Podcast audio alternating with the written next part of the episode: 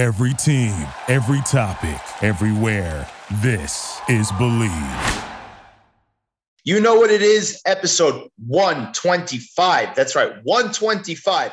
For the love of the game, let's get this work. I'm on that beat, I'm a beast. I ain't never came weak. Got a mouth full of diamonds, you can hardly hear me speak. Come on. Especially when it sound like This, this, it's the H time, baby, and you know what it is. I'm phone Got cup for the bar. Four deep in my old school car. Choke Cali while I'm banging the screw.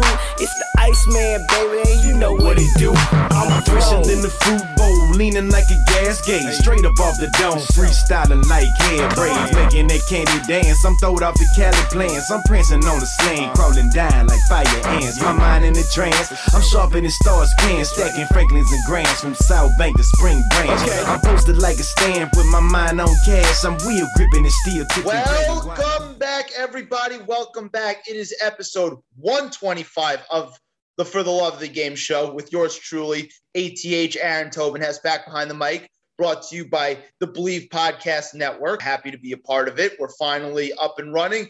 Here we go. All right. So it's been a little bit. We've had Jewish holiday season. Scheduling has been tough, but we're back in the saddle, back behind the mic, and looking forward to a little bit more of a regular schedule going forward in terms of putting out shows on a timely manner and uh, getting really getting after it. So I'm definitely looking forward to that as the uh, the fall months come upon us. So where do we stand? The Giants absolutely stink. They absolutely stink. They lost 17 14 to the Atlanta Falcons, who absolutely stink. All right. This has to be rock bottom for the New York Giants. Has to be. I, I was talking with some people over the holidays, you know, about the Giants, just shooting the shit. If they didn't win on this past Sunday, I don't see where the wins are coming. I, I don't see them going into New Orleans and winning a game in New Orleans. I mean, they just find new ways to lose. Find new ways to lose. I mean, they made Matt Ryan, who is legit awful these days, look somewhat competent. Adoree Jackson dropped the game sealing interception in his hands. In his hands. All right. Then there was the decision to punt fourth and three at the 39 yard line. There was that. There was the pass interference in the end zone that led to the game tying touchdown. It's just embarrassing. It's embarrassing. And the fact that there were so many questions about the quarterback, Daniel Jones, turnover prone. Now, I'm not saying Daniel Jones has inspired everybody with his play, but he's only lost one fumble so far and hasn't thrown an interception, yet they're 0 3. And they lost the winnable games. They lost to Atlanta. They lost to Washington, who they've handled over the years, and they kind of stink.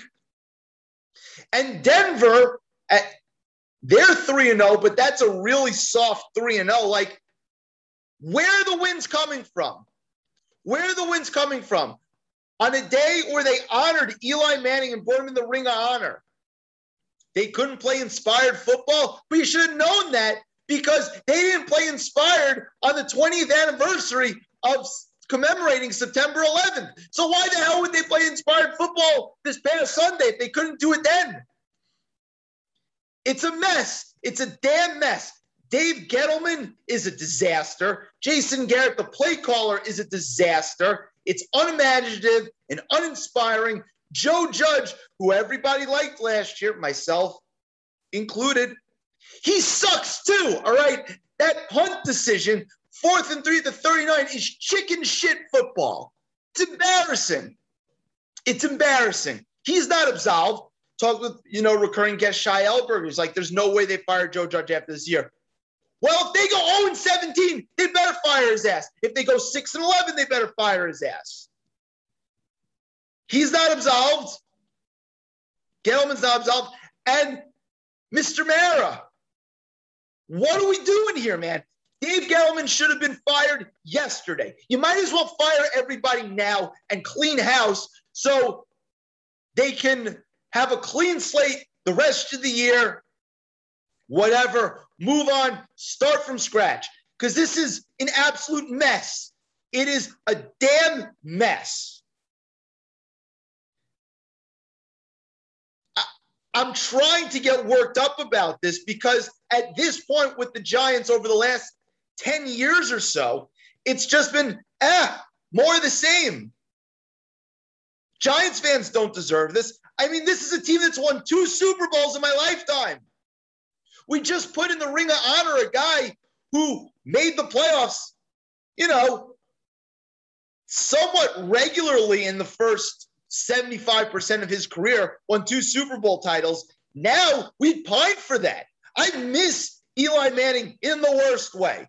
And Giants fans, myself included, thought Eli stayed on a little too long. Thought he stayed on a little too long. It was ugly at the end. I get it. It was a malpractice what the general managers have done for the last few years of Eli's career. It's a malpractice what the general managers are doing now. But what has changed? Nothing has changed. They have started 0 2 for the better part of the last 10 years, and now it's 0 3 again crazy. If Dave Gettleman is not fired by the end of the year, then he must have some serious blackmail on the ownership. Because every move he's made has been poor, all right? He was praised for trading back in the draft and not drafting Justin Fields, but he only did that because the guy he wanted, DeVonta Smith, was off the board. And he was forced into a corner because he was so transparent what he wanted to do with the pick. And guess what? He used it on this guy, Kadarius Toney, who can't even get on a damn field. Right now, he's maybe the seventh or eighth best wide receiver in the draft. That was their first round pick. The offensive line still sucks. Like, what is positive here? The answer is nothing. Nothing. And the defense, the vaunted defense that was top 10 last year, where are you at? Leonard Williams, big year last year. Where are you at, homie? Embarrassing. Embarrassing. And the only reason that they're more of an embarrassment than this team that they share a stadium with, which may be the worst team in the league, is because there was something to look forward to with the Giants the way they closed last year. That the defense was good, that maybe, just maybe, they'd be in the mix for the division. Well, they're not in the mix. They're not in the mix at all. They are way more of an embarrassment than the New York Jets, who really might be the worst team in the league. I'm so sick and tired of this this Giants crap. All right. They've been shoving crap in our faces for the better part of a decade and telling us that it's chocolate. It's outrageous. It's outrageous. And serves the fans right to boo the owner because he's still employing the same idiots that have gotten it wrong time and time again crazy, absolutely crazy. The fact that it is not even October and football in New York for the season is finished, is absolutely finished. There's no reason to watch, all right? If you want to watch Red Zone, do that. You want to get your bets. And by the way, your boy has been absolutely crap against the spread so far. Hopefully, we'll rebound in week four. We had another losing week last week. I'm just tired. I am tired of the NFL. I've had enough. I am a sheep who still watches this crap. I've had enough. I've been beaten down by the NFL already, and the New York Giants are a large, large portion of that. So thank goodness that the Yankees have been hot lately and looking like they're going to be in the playoffs. And thank God that the Knicks, as crazy as the Knicks, seem to be the light that is New York sports right now. There's a real possibility that the New York Knicks are going to win a regular season game before the Jets and the Giants. For those who don't know, Knicks season tips off October 20th. The Giants are a disaster and the Jets are a disaster. It's just the way it is. And a little bit for the Jets, people are going to get on Zach Wilson. Yeah, he's holding the ball too long. If you listen to Trent Dilfer and Ryan Russillo, he's trying to make the big home run play. You got to take the four, five easy ones. They actually did a really good segment. I'm too emotionally exhausted by football to really get into the Jets. They're not my team. They suck. But if you want to listen to somebody good on the Jets, not to plug anybody else's content, listen to what Trent Dilfer had to say about Zach Wilson. The offensive line stinks. Corey Davis, who had a nice week one, well, it looks like he just refuses to catch the ball. When Zach Wilson makes good throws, they've dropped him. The Jets are an embarrassment. But you know what? You knew it was going to be a long year for the Jets. You knew it was going to be a long year.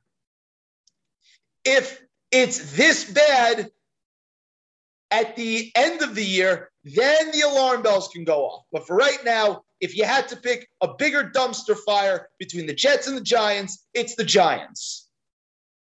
Because it wasn't supposed to be this way.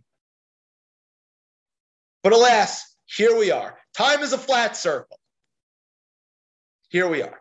But anyway, from a disaster in town to a very much not a disaster in town. The New York Yankees. So going into last weekend, they were shipping up to Boston. There were two games behind the Red Sox in the wild card standings, and they go to Boston for a set of three, and they sweep all three. Judge has been a monster. Giancarlo Stanton's been a monster. And now the Yankees, after last night's tough loss with Gerrit Cole on the mound, which may raise a little concerns that he hasn't been great as of late. He got uh, tagged by the home run ball. The defense did not help him out last night, and they'll lose a tough one to the Blue Jays. But up until last night, they won seven straight games and are now a game up on the top wild card spot. Aaron Judge, the Yankees don't deserve Aaron Judge. All right. They've been so up and down this year. They don't deserve Aaron Judge. He's been tremendous. And what can you say about Giancarlo Stanton? Yankee fans all over the place have been frustrated with Stanton, myself included. I'm not absolved of this. Guy doesn't play the field. What everybody was saying, he doesn't play the field. He's brittle as anything. But this year, well, he's been relatively healthy. He's been awesome when he's played. He's played the field and actually done a good job. I, I would like to see him play the field a little bit more. I think it's actually helped him at the plate and he's come up big. He was an assassin in that Boston series, an assassin. Just unbelievable. So I know he's paid a lot of money. I know he was coming off an MVP season when the Yankees traded for him. I know he's a little bit limited of a player, even though he's shown right now that he's maybe not as limited as we all thought. I know that there was a thought process that the Yankees traded for the wrong Marlins outfielder at the time, that they should have gotten Christian Yelich instead. All those things may be true, but right now, nobody should be giving Giancarlo Stanton any mess. Any mess. All right. Guy's been guy's been tremendous. Judge has been tremendous. And the bullpen, which has been much maligned, much, much maligned. Well, now it's rounding into form a little bit. We've got Luis Severino, who's finally off the IL. I mean, he was the ace of the team as a starter, coming in, throwing gas, looking great out of the bullpen. Maybe he gives them the shot in the arm that they need. Loaisiga is back. That's huge. I know Clay Holmes gave up a home run last night to Bo Bichette, who I'm quickly really coming to not enjoy, but he's been good for them. The Yankees are in good shape. Now, had they won last night and Cole taking care of business, they would have been in really good shape. Now they're in good shape. Let's take care of business tonight in the rubber match against Toronto. Tampa's got everything sewn up. So if you can just get to Tampa with the lead, we should be all right. Yankees look like they're going to be okay. All right. So, as I mentioned, NBA season is upon us. And yes, I'm going to be getting back into talking a lot of NBA. I can't wait for this NBA season to come back, especially considering, as I mentioned before, on the top of the rant, that the Giants stink. And I'm totally done with the NFL and the self loathing that it causes me. But yeah, so NBA season's upon us. There's a lot of storylines. I, I, really don't want to get into the whole Brooklyn Nets thing with Kyrie Irving, whether he takes the vaccine or not, and his stance of why he's doing it or why not. I really don't want to talk about that. I want to talk about the actual sports, and we're going to be previewing the Eastern Conference, Western Conference, over unders in each conference, bets we like. That's going to be coming up next week. Uh, really excited to do that. But there's one thing I'll say about all the other ancillary stuff that's not the stuff on the court. And I, I've touched on this before, but I, but recently I came across uh, something on the bird on Twitter.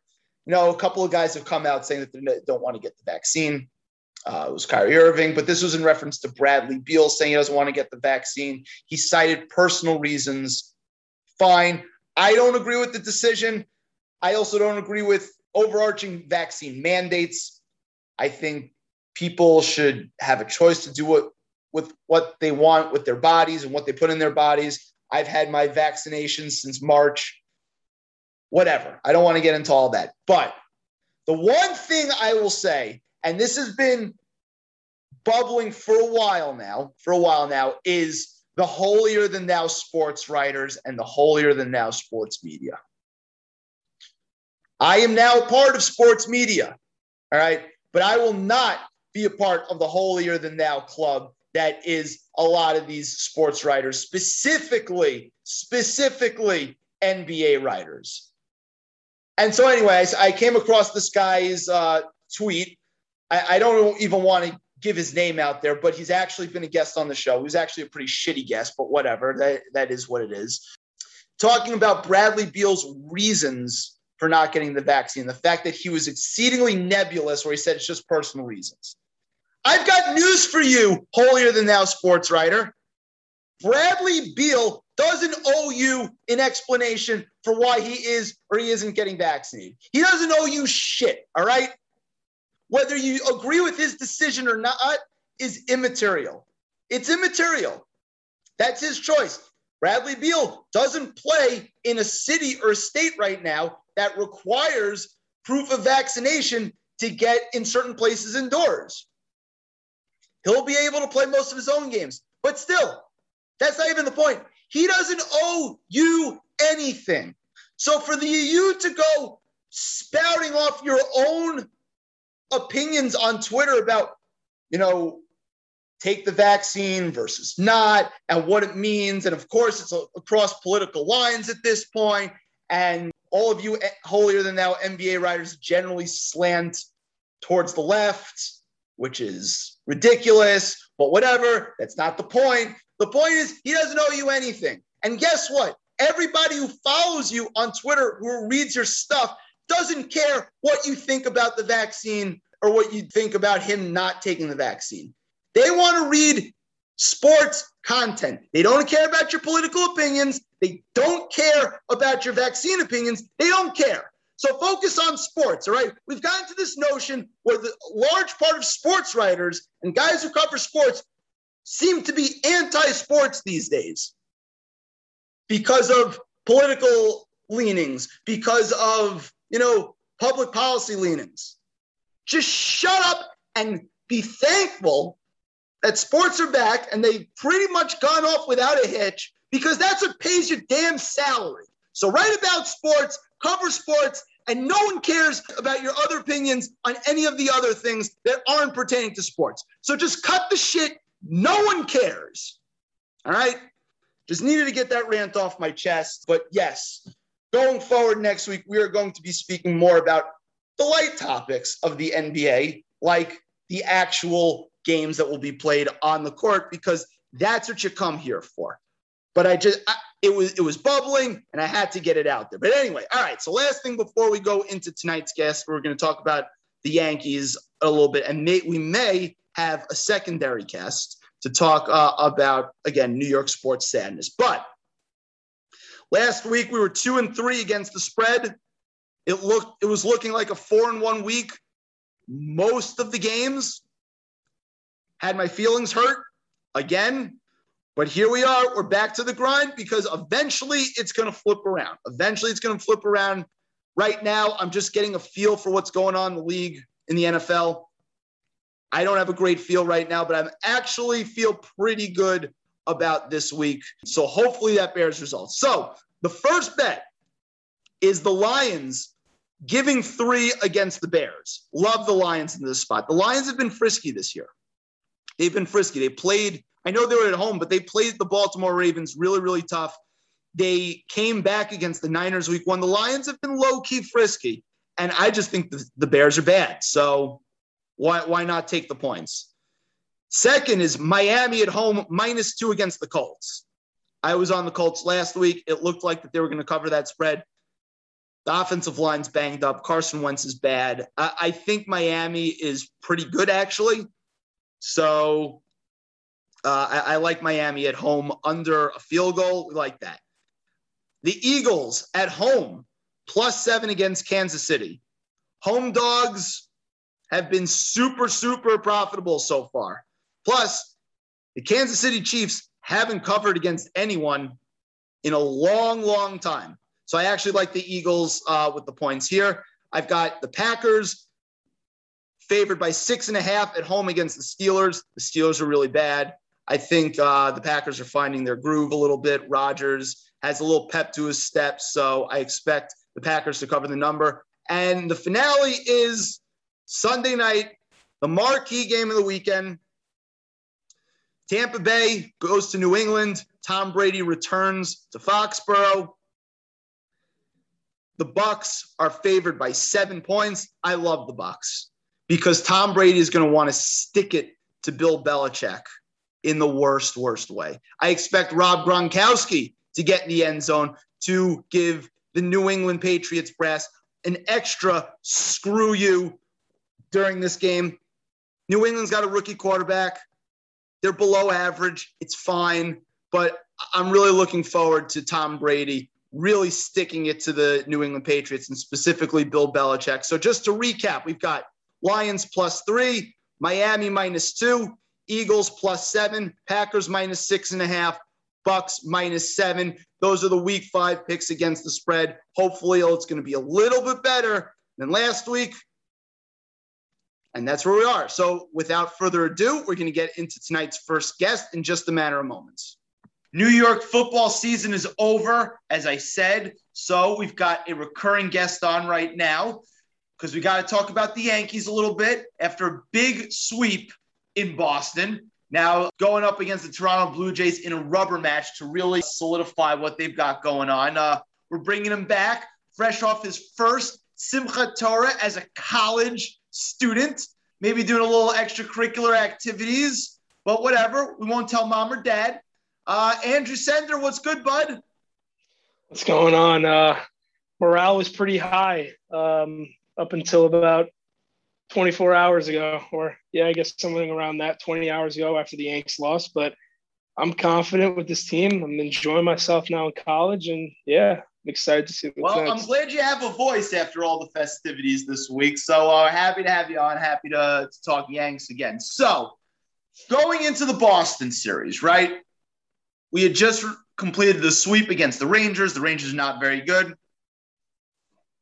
I'm sure your confidence was about the same as mine, that it was like, eh, eh, we'll see. Uh, not that Boston is really scary, but the fact that, you know, we needed to win these games. We were two back. So going into the last nine, to realistically get one of the two wild card spots, how many wins did you think they needed in terms of just that it was going to be enough?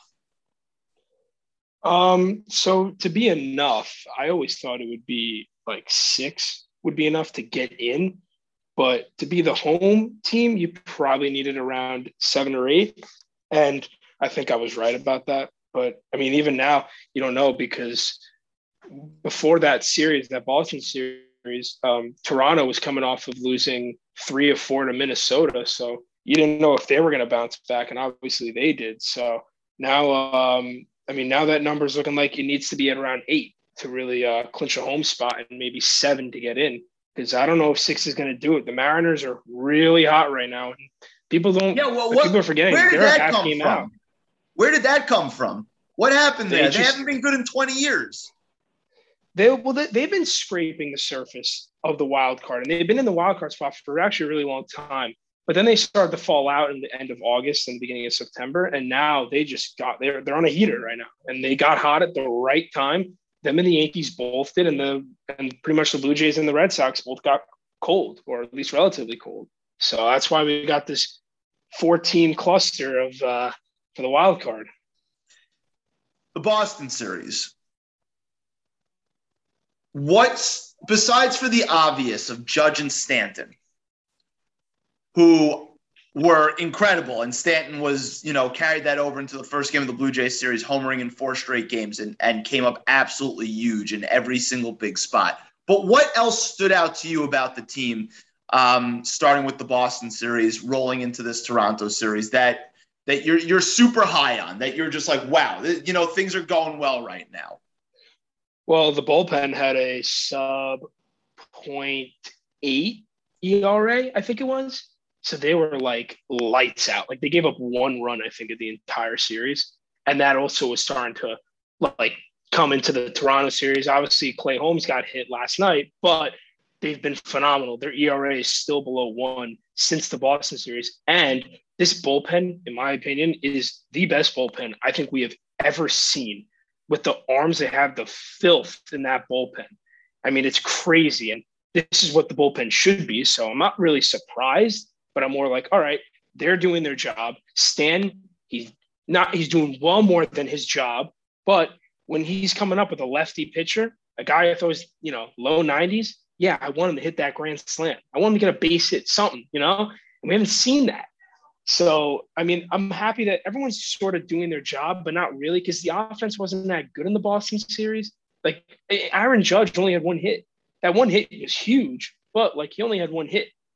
Like a lot of guys, like LeMahieu wasn't that great either. Like there was a lot of things that like we can be so much better. And if you're sweeping Boston with just that, like that's what was like to me, like, okay, this is great. Let's start it now. Rizzo get hot, Gallo get hot, everyone get hot right now. the bullpen, I, the Severino and Germán thing, it's it's been an unbelievable addition. I, Severino was the ace of the staff. What was it? Two years ago before he got hurt, So and now he can be like the Nathan Eovaldi for the Red Sox when they won the World Series a couple of years ago. The starter out of the bullpen, just coming throwing gas. I mean, he's hyped up. He hasn't pitched in two years, so that's been great. The fact that they get Loaisiga back. I mean, Clay Holmes got touched up last night for a home run. Um, but other than that, he's been awesome. You you'll obviously see less Chad Green, which is not a bad thing.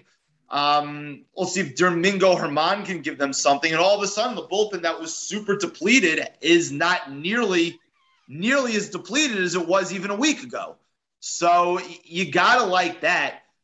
Who's the guy for you right now who just need if they get it going, assuming Judge and Stanton maintain their their level or you know level off a little bit, who's the guy for you who's like the linchpin guy who who needs to get it going for things really to get to get rolling here with this team? Well, to be honest, I think it's um I think it's like three people who not I'm not asking for their like what they used to be or what they can be. Just the three of them need to pick it up from where they are right now. And that's Gallo, Rizzo, and LeMahieu. Between the three of them, it's starting to become a liability. Rizzo's defense has not been very good. Gallo has dropped two pop-ups that have literally almost blown two games for the Yankees. It blew last night's Toronto game. It, it Yeah, almost blew the Red bad. Sox game.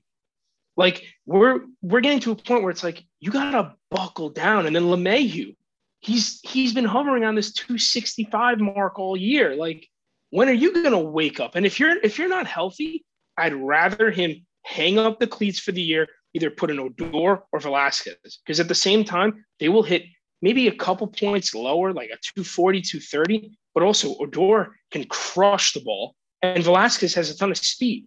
So you're just taking up a spot in, in the lineup that, like, if you're not going to produce, and he also dropped a, a pop up. Like, it's just, it's one of those things where it's like, I, I just, those three guys need to produce, not at an all star level, just at a normal level for what they should be producing. LeMahieu to me has been has been okay. Like he had that that nice two out hit in the Boston series um, that they haven't gotten all year. So I think he's just even if he's just even killed, he's made some really nice plays in the field on ground balls at third base. Even though the um, the, the hitting has been up and down a little bit, but even if he stays at like the 265 clip, which is way below what he was the last two years, they'll be fine. To me, the guy is Rizzo.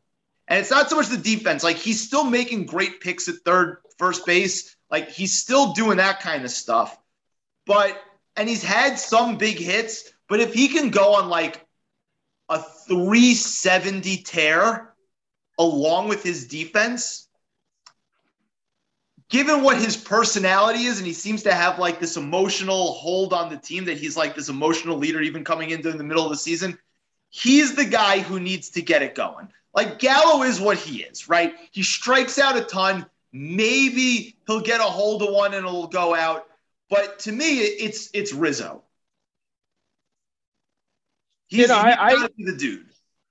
I totally get that, and I, I mean, I think we all know that Rizzo is definitely the most talented. I feel like out of the three of them, because I mean, he's a platinum glove winner, and he does not strike out at a high rate. So it's like it's it's one of those things where it's like it's awesome to watch.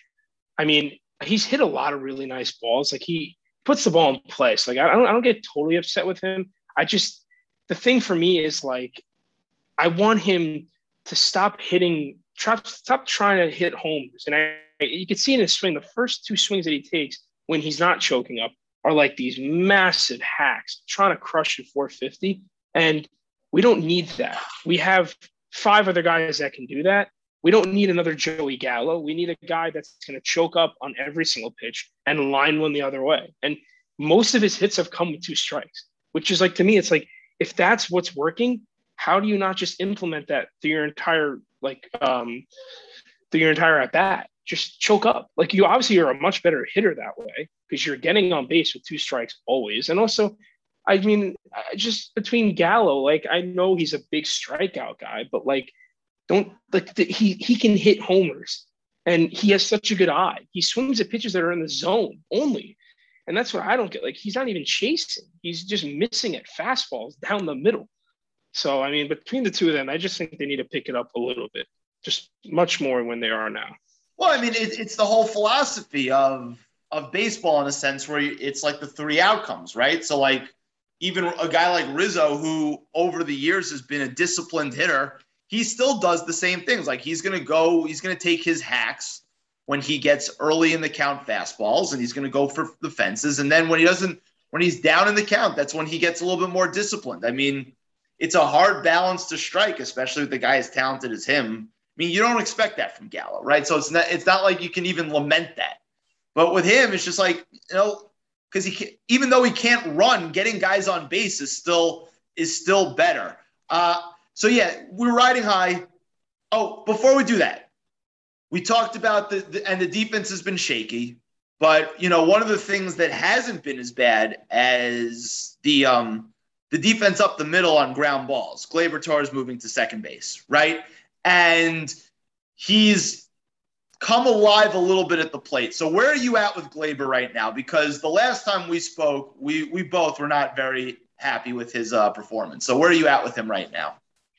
So I'm so happy that they finally got him out of shortstop. Like it had clearly, to. Have. It had to. He just he clearly just isn't a shortstop. And Gio Urshela is so talented and can play the position. And LeMahieu is about an average third baseman. So it's good that this all happened.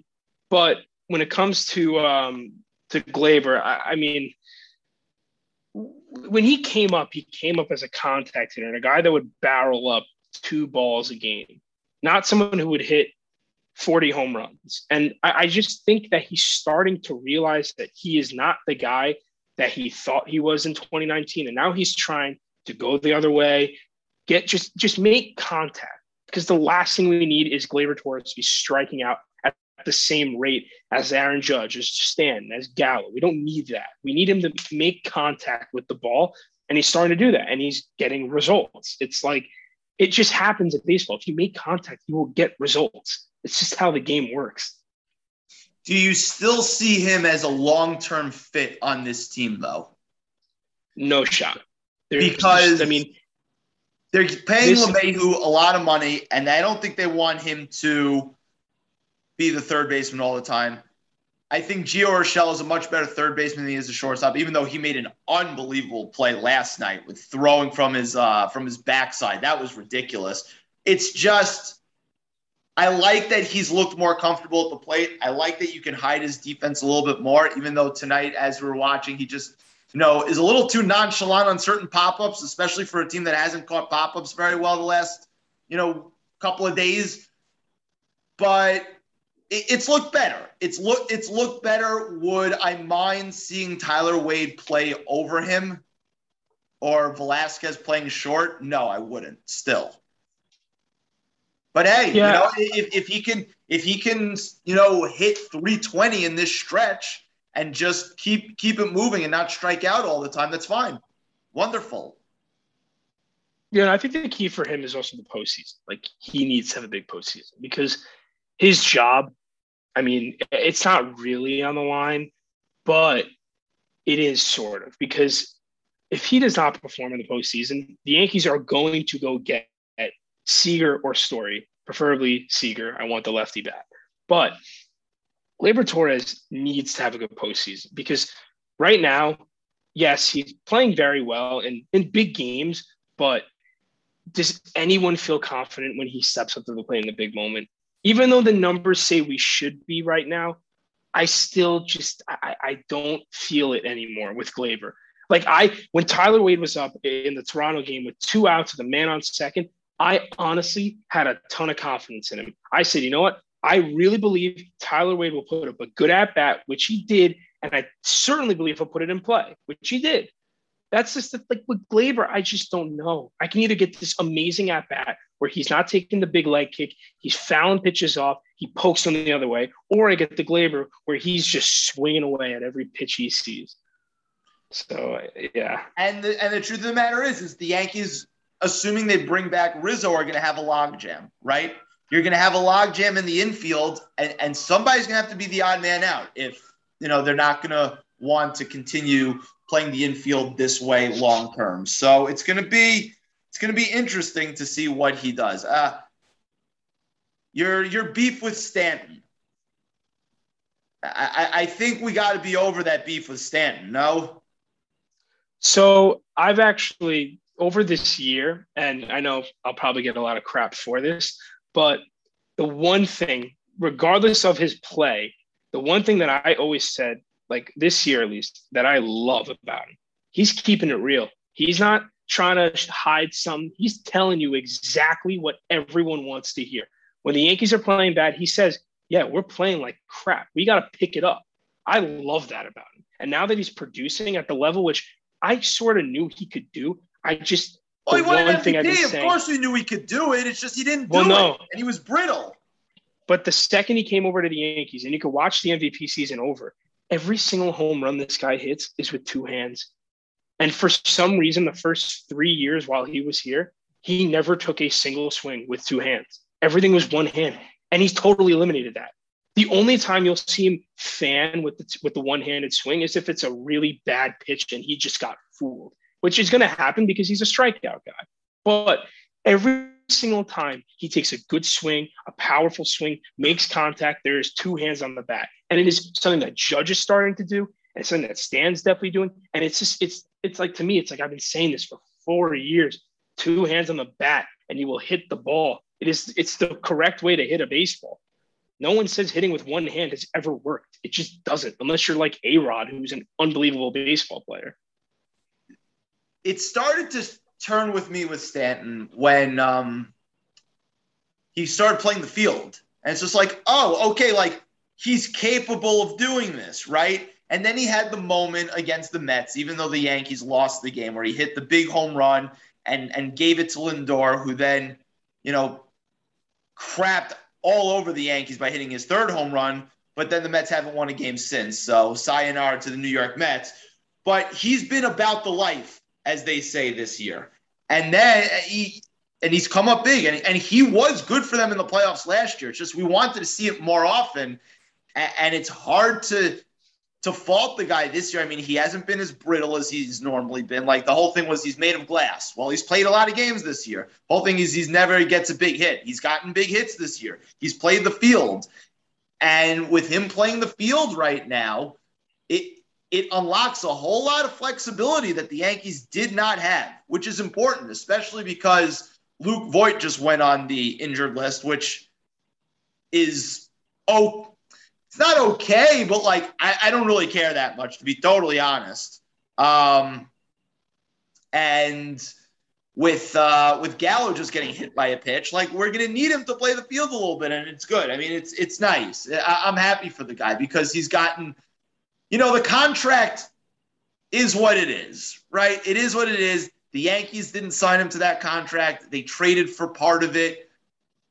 Just whatever. The guy makes what he makes. It's not worth it, but he's been really, really good for this team. So it's time to give him some love. Yeah, no, um, I mean, he's this year he's definitely lived up to what like he's worth. Like he's been, I mean, in a normal year without Ohtani and Guerrero putting up just unreal numbers, he would be in an MVP talk. He would. Well, His Judge great. too. Judge, too would be in that MVP. the two of them are just they're tearing it up right now. And I think people have to realize that they're not going to hit 50 home runs. They're just not. Like it- it's just they're, they're not built like that anymore. They don't get the they don't get enough at bats. They're just when you're getting 280 and 30 35 to 40 home runs, that is amazing. Take that every year. And I think that's what they'll give us most years because they're really, really talented. But when it like comes to to Stan, I think like the main thing, and it's what's worrying me about Voit getting hurt, and it's not even about Voit being hurt. It's more about the Yankees are going to go back to babying Stan, which I hate. The reason why Stan has been playing better is because he's in the field. He's not sleeping in the dugout during every half inning. He needs to be in the field. It's keeping him alive. And Stan has even said it. I love playing the field. I want to play the field. How could you not reward the second highest paid player on your team with that? Like that is just it's like, and you need it. You need the fielders. Like you need them. We don't have the the outfield luxury anymore. We have three everyday guys, and then you have Stanton. But even Gardner's not an everyday guy. No, but give him a little credit too. He's been very good for the Yankees lately too, and another guy poured dirt all over. So you mentioned the second highest paid player on the team. We got to talk about the highest paid player on the team right now. On a scale of one to ten, how nervous are you about about Mr. Gerrit Cole? I'm getting to the point where I don't even want him to start the wild card game if we play Toronto. If we play Toronto, I I just I don't like I don't like the matchup. He's been so bad against them. Like it, it's it's really get like it's almost like a if we need to make sure that if we win this game, if it's the last game of the year, it's Sunday. If it's the last game of the year, and if we win this game, Toronto is gone. Somehow, if that's a possibility, I am pitching Cole on Sunday because I don't want him facing Toronto. So He who would you throw in that scenario? Nestor? I'd rather I'd, I'd rather throw Nestor. Yeah, because Nestor will mess with the timing. The, the Blue Jays hit fastballs. That's what we have to realize. They hit fastballs. They don't hit curveballs. I'm watching Guerrero and Semien just fan it every curveball that goes by, but they will crush your fastball. So why not put throw Nestor in there? They'll, they'll mess with their minds. That's when Nestor has a better ERA than Cole. He's pitching to a 2 7. Nestor has been the best pitcher on this team. He just has. Oh, Nestor's I- not had a I bad don't- start. See, I don't buy that because the Cole thing is weird. The Cole thing is weird because, like, yeah, ERA is what it is, but like he's gotten a little unlucky with some of like with some of the defensive stuff. Like yeah, he gives up like a solo home run here or there, but usually not with a lot of guys on base. Like it's just, I'm not willing to go that far yet, but I, I will see your point in terms of Cole going the game to avoid the Blue Jays in the wild card game. I, I do see that. However, assuming they win, you've not you're not throwing him until game three of the of the first round potentially. And that's a little dicey, but But it, it, to be honest, even then, like, especially with the Yankees, like they actually have a luxury. They have a lot of guys that can go out and eat some innings. We're, we're forgetting about Severino and Germán. Well, Those Severino's going to be a two a two inning guy out of the bullpen. He's not going to be a starter. I think they could stretch him to three or four. And if we're talking, Yeah. if he can get four innings of one run baseball, I'll take that. I'll, I'll take that. You think they're going to do that? I mean, you also have Mike King. Mike King has proved to everyone that he can go four innings and he could just be, honestly, he might just be the nastiest pitcher on this team. I mean, that the Kluber curveball and then the 99 mile an hour sinker. I mean, that is disgusting. It is gross. This kid is going to be great and he needs to get innings in the postseason. I'm not saying get a start, but piggyback with Kluber because Kluber has shown he he just can't can't go deep right now. He just can't. Kluber makes me doesn't have the- really nervous. Kluber makes me Yeah. really nervous. but he, he looks good on the first way through. It's the second time, and then the it's just it gets becomes a mess. So if you piggyback him with with Mike King, I don't mind it. I like that. But realistically, now you only have two starters who can give you six. Cole's going to give you a good outing most of the time, and Nestor can give you five and a half, six. But Monty. Monty, Oh, Monty, Okay, fine. Mon- Monty has been Monty's been amazing. His you can't look at his record. He's pitching to like a three-two. His record has just been horrible because the Yankees don't give him any run support. But he's been So are, are you are you comfortable throwing Monty out in game one of an ALDS? Hundred percent. No doubt in my mind. I actually really love Montgomery because he has pitched in this atmosphere before. He has. He's done it before. And also, Monty has been really good in really big games. Like he has been, he's come up to the plate every time he's needed to. When it comes to Cole, I love Gerrit Cole and I love everything that he does. But there have been a lot of games this year where we've said that's a must win. Our ace is on the mound. He's lost a lot of those games. He really has. And it's it's start like he got bailed out in Boston. You know what I mean? Like we came back, we won that bailed game. out. I mean, he just had he was pitching to the lead. It, it just it, it- but it wasn't a, it wasn't the start we needed. We needed the eight inning Gerrit Cole to just shove it in their throats, and we didn't get that. He has a six, he has a six five ERA over his last five starts. Like it's it's starting to get really really concerning. The thing is though, of course, like look, obviously I have my takes, but Gerrit Cole will be starting the wild card game if they make the wild card, and I'm more than I have all my confidence in him. The only thing that bothers me is that you have a guy like Nestor who might not even get a start in the postseason, and he's been Oh, he arguably one of your best a, pitchers. he, oh, No. hold on one second. He has to get a start in the postseason. Why No, wouldn't he get a start? They're talking about him being a long man. They don't. They don't think he's starting. They think the rotation right now. Well, actually, hold. I, I will hold on that because this was before Taillon got hurt. But the rotation before Taillon got hurt, they were going to run a four-man rotation of Cole, Taillon, Montgomery, and then um, Kluber. That was going to be their four, and that was like set in stone. And I didn't understand it because Nestor has been your best player. But the problem is that normally, especially in an ALDS, you don't need four starters. You only need three. So they were going to run with three starters, and then you have Nestor as the um, as the the bulk bullpen guy, which is not fair because Nestor has been disgusting. And honestly, Nestor in between like a, a Severino and a Cole is amazing. You have two guys who throw high 90s, slider, and curve. Then you have Nestor in the middle who will just mess with your brain, screw up your timing. He'll do the weird windups and everything. And I love it. He gets so into the games. He's like, oh, it's the intensity you see out of this guy. He gives up one run in a big game against like the Detroit Tigers. He starts slamming his glove. I love that. That is what we need in this team. And he brought along Bronxie the Turtle, Right. our new mascot. Right. So I, I'm I, I was about to bring up Bronx. See, I'm I'm I'm in I'm in for all weirdness. I'm in for weirdness, and I like Nestor. I think Nestor has to start. So all right, we were on a seven game winning streak. Last night was a tough loss. Confidence level is where right now on a scale of one to ten.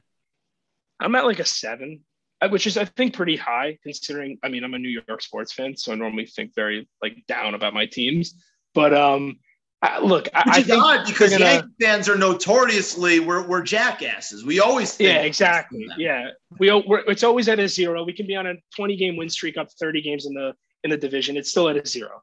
But I I'm, I am at a seven, and it's honest because I, I there's something about this team, and it just keeps reminding me of like the 09 team for some reason. They're making it so much harder on themselves. They have all the talent in the world, but someone and who- eh, someone's going to be the Matsui who just you don't expect it, and they're going to just light it up at one point. And I think it's Rizzo. I really think it's Rizzo. I think Rizzo in the postseason, because he's very, very cool and calm. I think he's going to have an explosive, like at least last four or five games or whatever, and then into the postseason. But I mean, I also, I don't know about Tampa. You know, obviously they're probably going to want to just end our season because they would. That's their that's their story that they've been running on.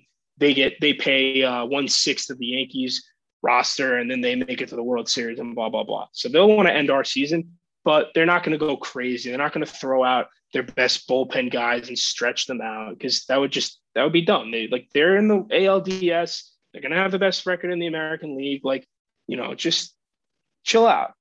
I actually think if the Yankees win tonight, they need to just win one game in Tampa and it'll be enough.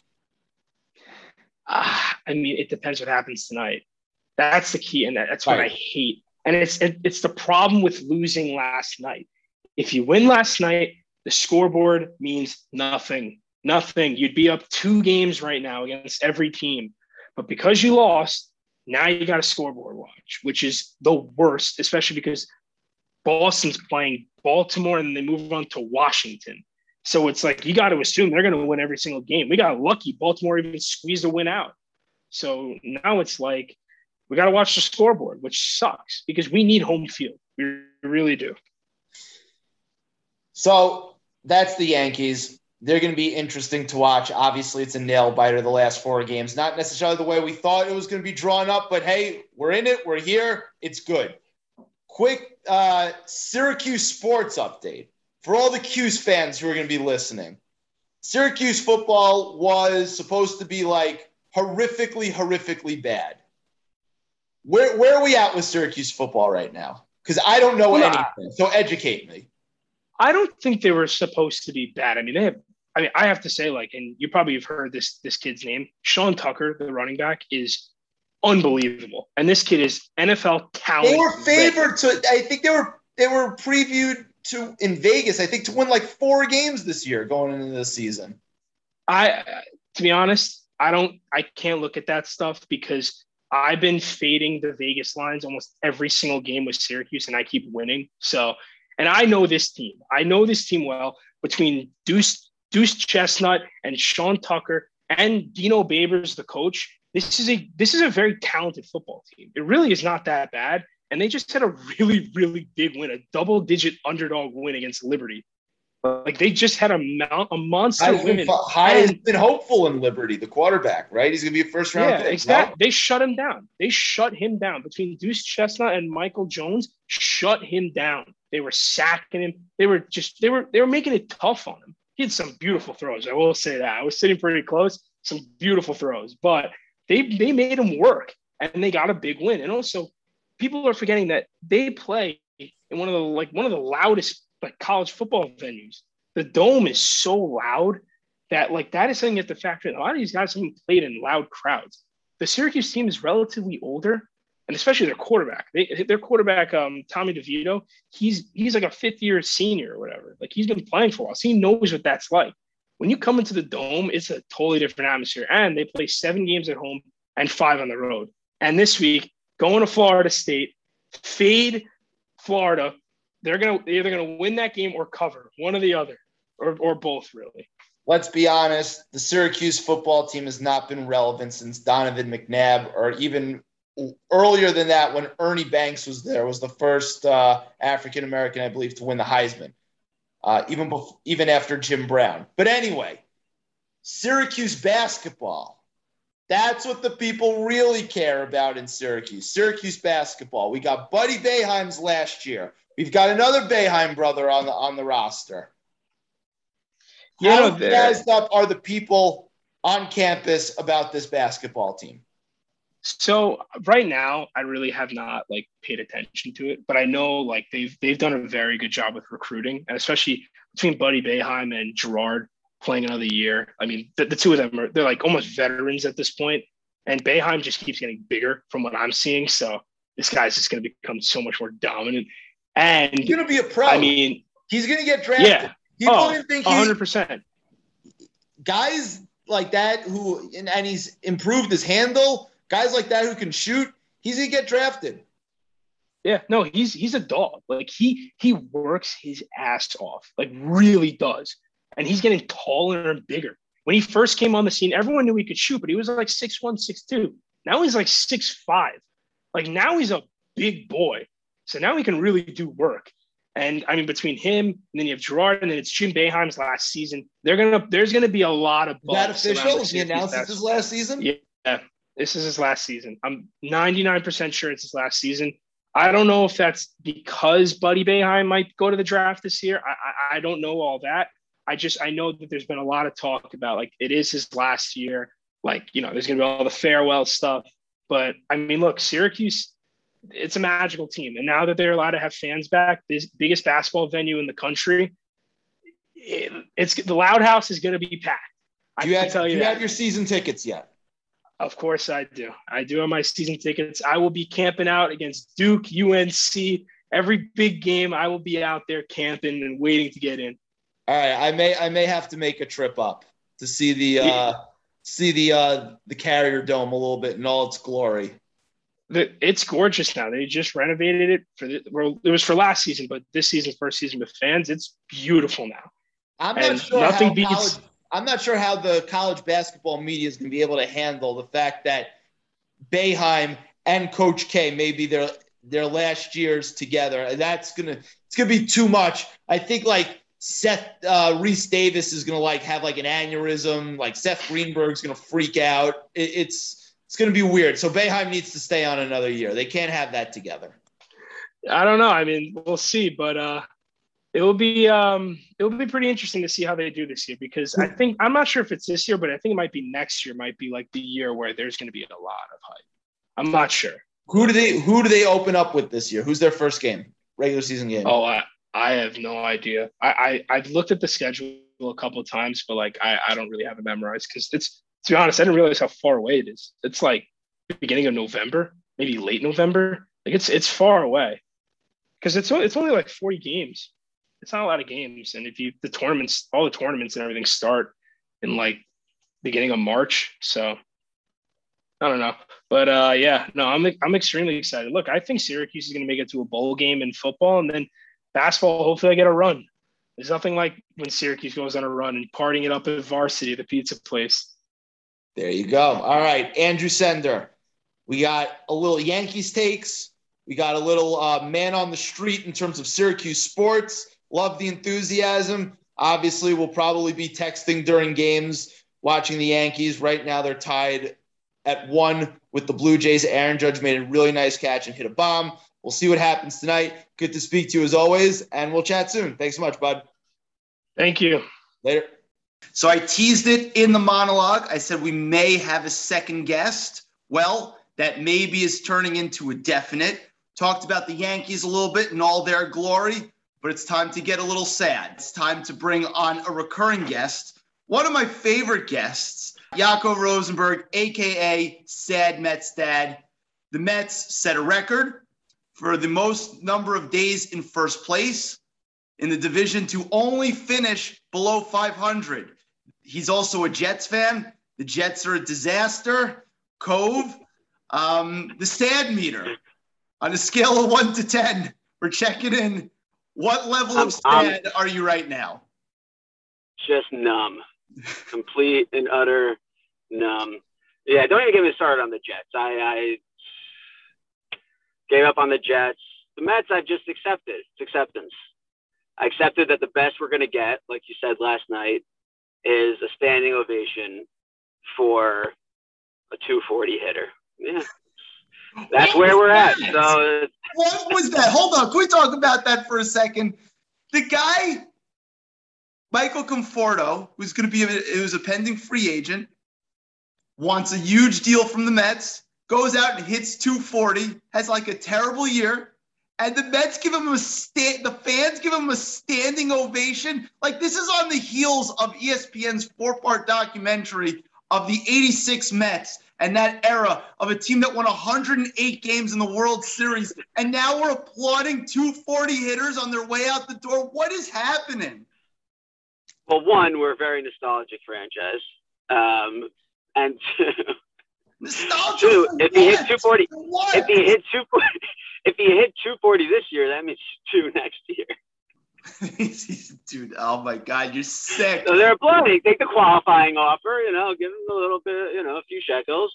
My daughter will be happy another year. She's a big Conforto fan, and you know, then he'll right. Then then he'll hit like 280. He'll hit thir- he'll have 30 home runs. Then they'll give him the major contract, and then he'll go back to being a 240 hitter. That's what's going to happen. It's fine.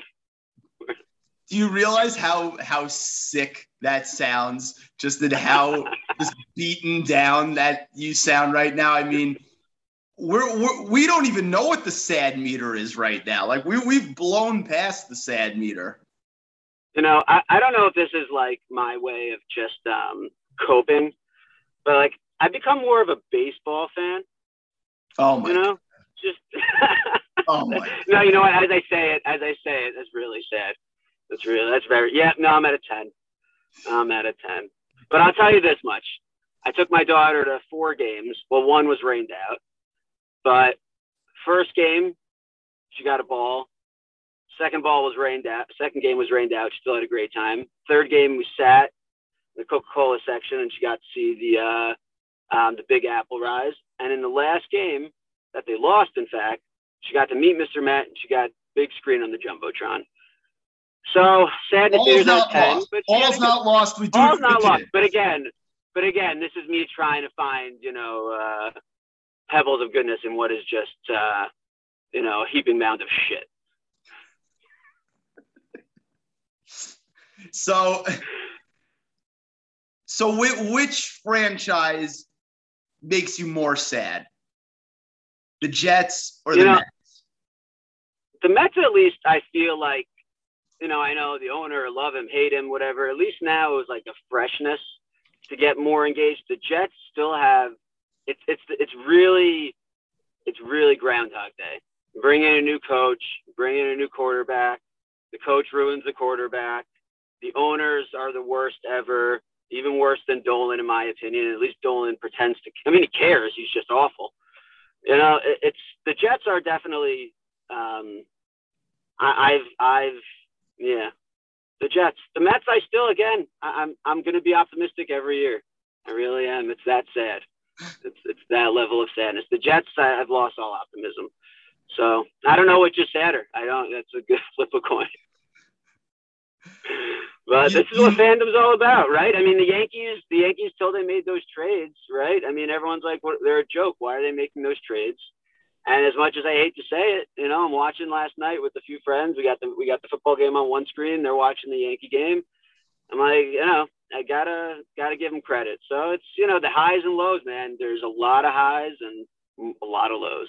Well, I would argue with you, and I did it on the monologue, that the Giants are even more disappointing than the Jets because the Giants at least had like some sort of expectation that maybe they'd Yep. be in the mix for the division. And basically, they just start 0 and 3 every year, are, are also a heaping pile of shit. So, you know, it's bad news. And again, we're going to take the Yankees out of it, but you know, it's bad news when like the New York Knicks are the beacon of light for New York Yep. sports. And don't give me the Nets because no one gives a fuck about the Nets. No one get no no. Uh, it's it's the yeah, that's true. Knicks is the only you know the Knicks win a cha- the Knicks get to the Eastern Conference Finals. You know I think all of New York will be united. I think that's I think world peace. Forget forget winning a championship. Do, do you know what kind of blood medication I'm going to need to be on if the Knicks are making an Eastern Conference Finals run? I, I'm going When- be a when- When does preseason start? Uh, in about a week and a half, uh, home openers August, uh, October 20th against the Celtics. Hopefully, your boy's going to be in the building. But there's a realistic possibility that the Knicks win a regular season game before both the Giants and the Jets. Yeah, I mean, it, it just gets sadder and sadder and sadder. You look at their schedule. I, I looked at the Jets' schedule. They're but even before the season has probably gone down. They they had, they were not favored. I don't think in one in any game. They the best case scenario was like a, a they had a 48 percent chance. You know, whatever they they used to determine that. But that's when you're predicted. I guess you know not win a game. It's you shouldn't win a game. I guess. you know, the stats. That it's. Would you rather have Daniel Jones or Zach Wilson? That's the question. Oh well, I mean, for me, it's it's Zach Wilson because it's still year one, right? It's three games into year one. You can sell yourself on the fact where it's like, okay, it's year one. Let's see. If it's really, really bad at the end of the year, it's like, all right, fine. This is worrisome. But like you're not there yet. Like if he shows confidence towards the end of the year, you could you could be like, oh, okay, fine. This may look decent, you know, with a couple of decent players. I mean, the Giants haven't won a game, and Daniel Jones has only lost one fumble. He hasn't thrown an interception yet, and they're Right. 0 3. So what does that tell you?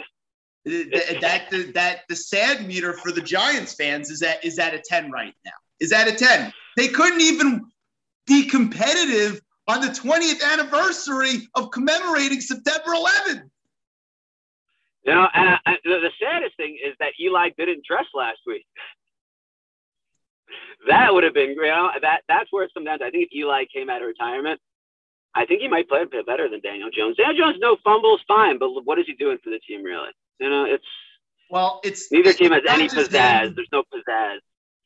everything is just just there's a malaise like i feel like they never have the ball because the defense stinks it's you know just boring vanilla play calling like he doesn't inspire any confidence like yeah he tucks it and runs a little bit like you saw glimpses of barkley last week but then all of a sudden like he needed to make one guy miss to end the game, and he just couldn't. It was on a third down where if he makes the guy miss, he he basically takes it like 30 extra yards, but he couldn't just that little wiggle.